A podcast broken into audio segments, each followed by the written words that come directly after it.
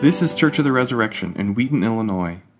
Today's sermon is by Canon Stephen Gautier and is from Palm Sunday, 2018. Today, of course, is Palm Sunday, the beginning of Holy Week. And Holy Week is when we celebrate as Christians the most sacred mysteries of our faith, the core of our faith, the death and resurrection of Jesus Christ. So it's the most sacred time in the church year. And Palm Sundays, we start this out, we logically ask ourselves, I want to do this right. How do I worthily celebrate the mysteries? How do I put myself in that place as we start? So I suggest three things we'll talk about is first of all, by coming to understand what Good Friday really is. It was a victory, not a defeat. By coming to understand that Jesus' path is our path too, something to follow, not admire. And finally, by preparing ourselves to take up our cross and follow. So let's get the first of those. Good Friday was a victory, not a defeat. Well, it certainly looked like a defeat. We just heard the passion. People said to his enemies, If you're the Son of God, come down, we'll believe you. Well, he didn't. Even his disciples, remember on the road to Emmaus, they were saying on the night of the resurrection, before they knew, we thought he was the one. So clearly, it certainly didn't look like a victory. But Jesus said in John's Gospel, speaking of the crucifixion, now is the time for the Son of Man to be glorified. He wasn't talking about Easter, he was talking about Good Friday. So, what kind of glory is that? Two things. First of all, the glory is in reality that this was actually, the Messiah was going to bring a triumphant victory. And the victory over death and sin occurred on Good Friday.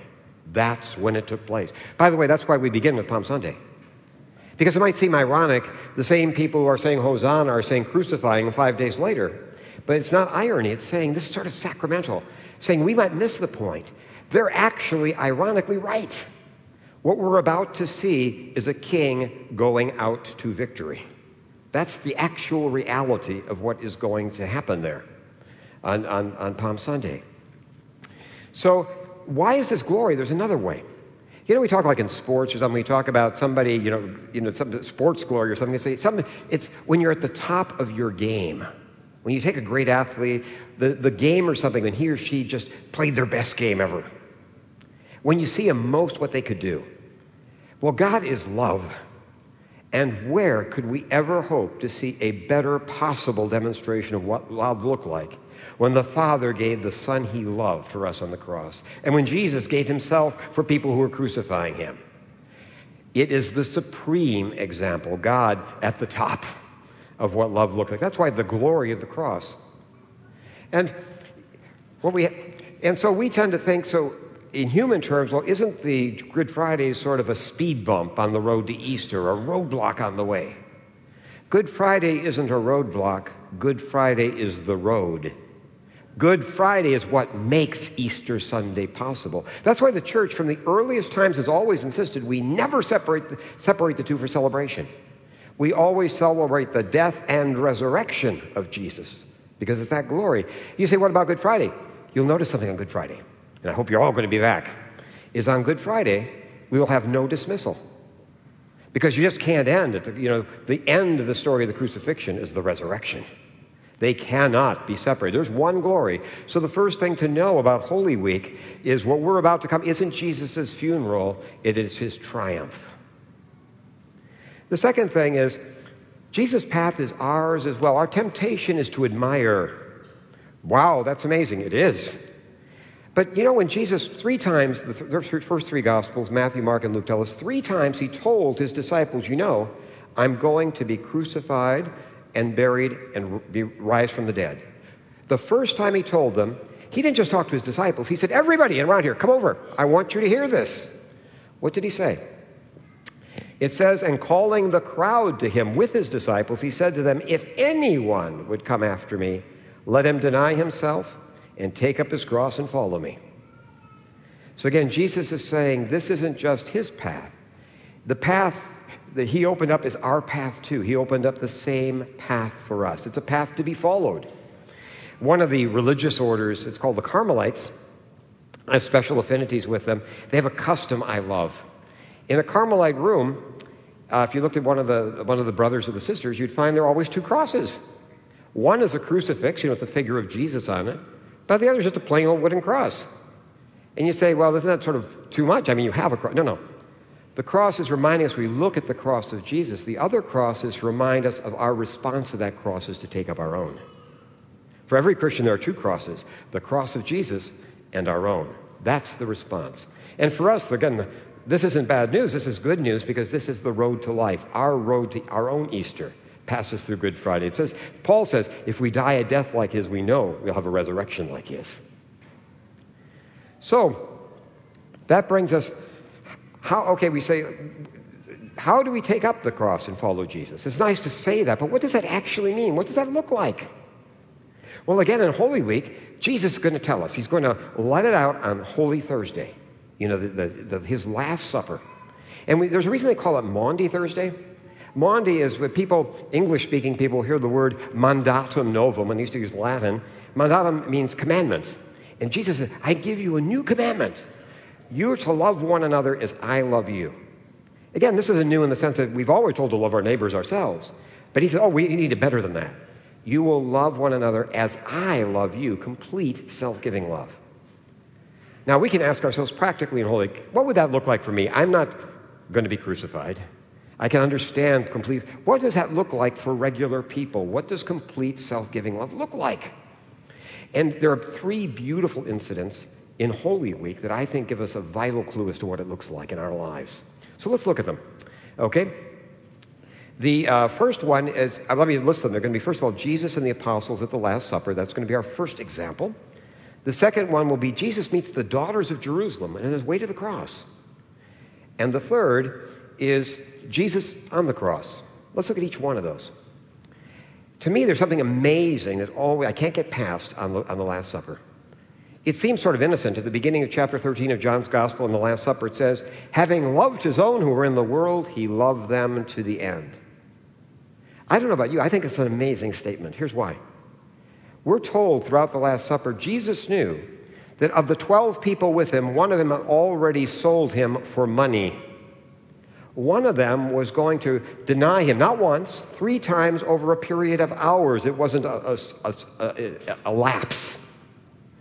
And everybody but one was going to leave him all alone and abandoned to face death alone at his worst hour. He knew this.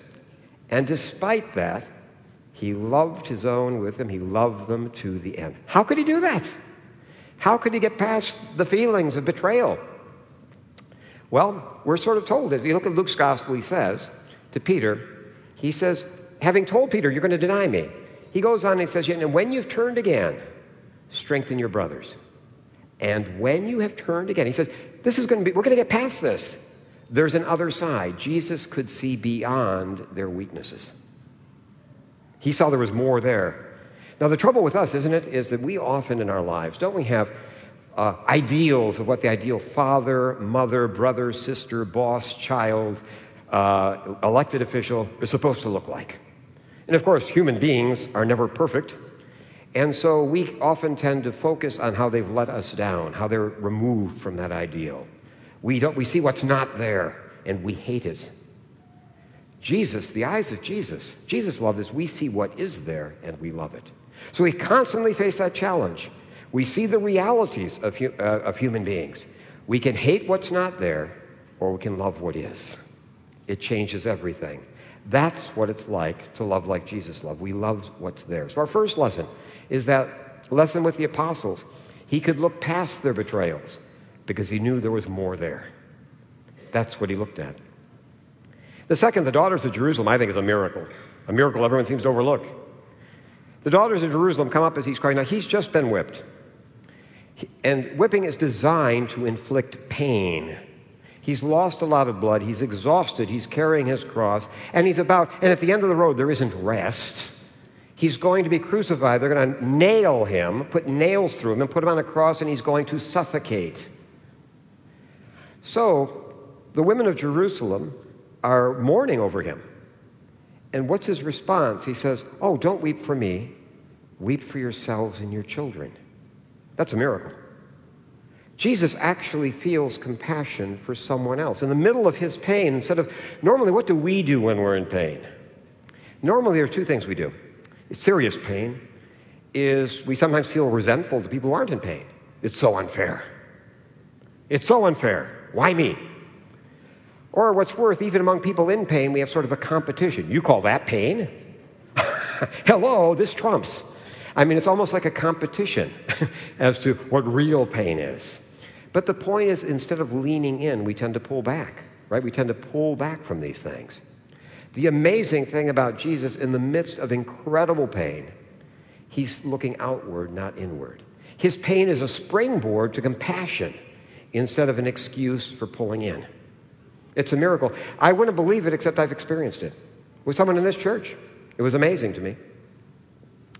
Many years ago, uh, someone I deeply loved and admired in this church was dying. We knew they were going to die in the next few hours, the next few days. And we were keeping a death watch. Those of us loved him, we were staying with him, taking turns. And I was with him, we were talking about things he loved to talk about. And then I remember him saying, Hey, come over. Because I was sitting a few feet away. He said, Come over here. He took my hand. I should tell you at this time, I was sick. I hadn't told anybody. I'd lost almost 40 pounds. So, you know, if you, I guess you could tell. Uh, but I hadn't said anything to anybody. And he took my hand in his and he said, Stephen, I'm concerned. You don't look well. Can I pray for you? That's a miracle. This man is facing immediate death, and his only thought is about me. I was stunned. I saw Jesus. That's amazing to have that kind of thing. That's, that's a miracle.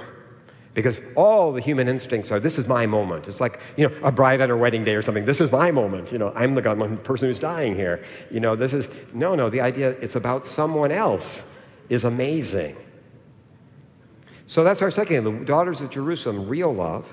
You know, loving like Jesus loves means our pain isn't a reason to draw within ourselves, it's a reason to push in, not pull back. The third is Jesus on the cross, and Jesus says something, if we think about it, sort of odd then we might miss the point. He says, Father, forgive them, they know not what they do. What's odd about that? Well, why did he have to say it out loud? There's a reason for it. You see, Jesus is basically telling the very people who were mocking him and crucifying him, the light's still on and the door's open.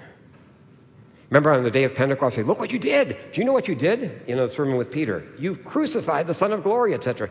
What do we do? And say, how can we ever believe he'd forgive us? Because he told us.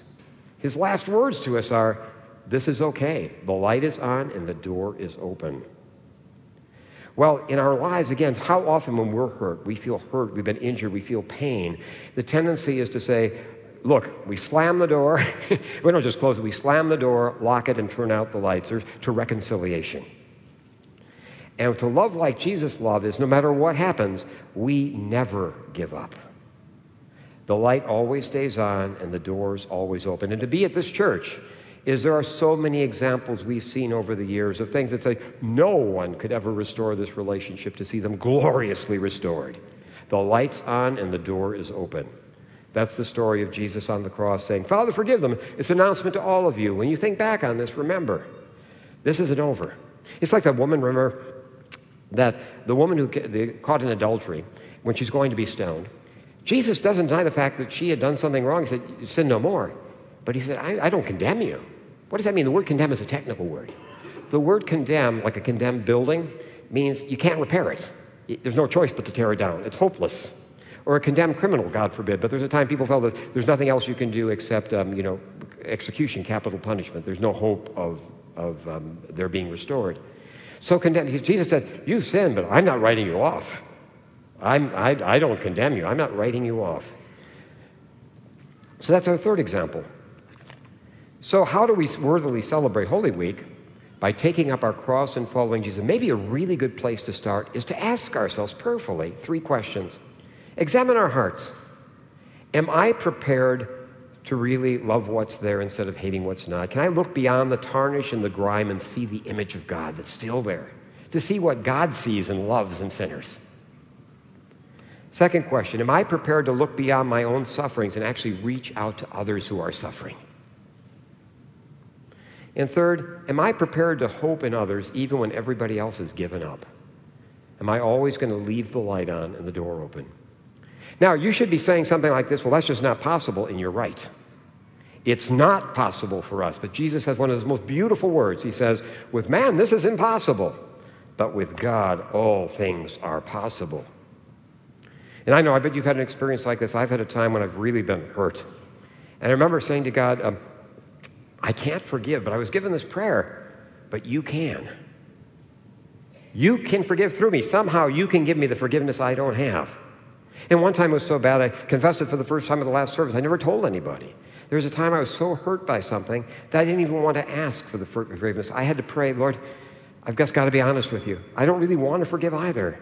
So I'm praying for the desire to want to forgive. Both times, God's answered those prayers and gave me the real thing.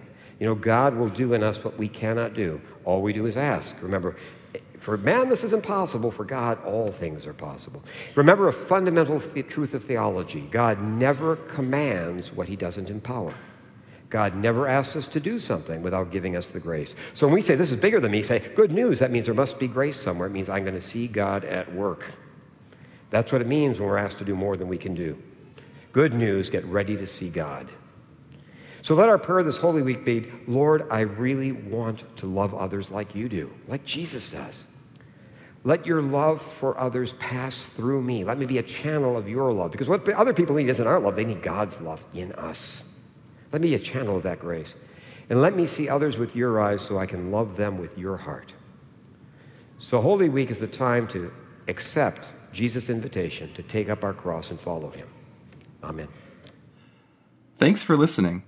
Our vision at Church of the Resurrection is to equip everyone for transformation. As a part of that vision, we love to share dynamic teaching, original music, and stories of transformation. For more of what you heard today, check out the rest of our podcast. To learn more about our ministry, visit churchres.org.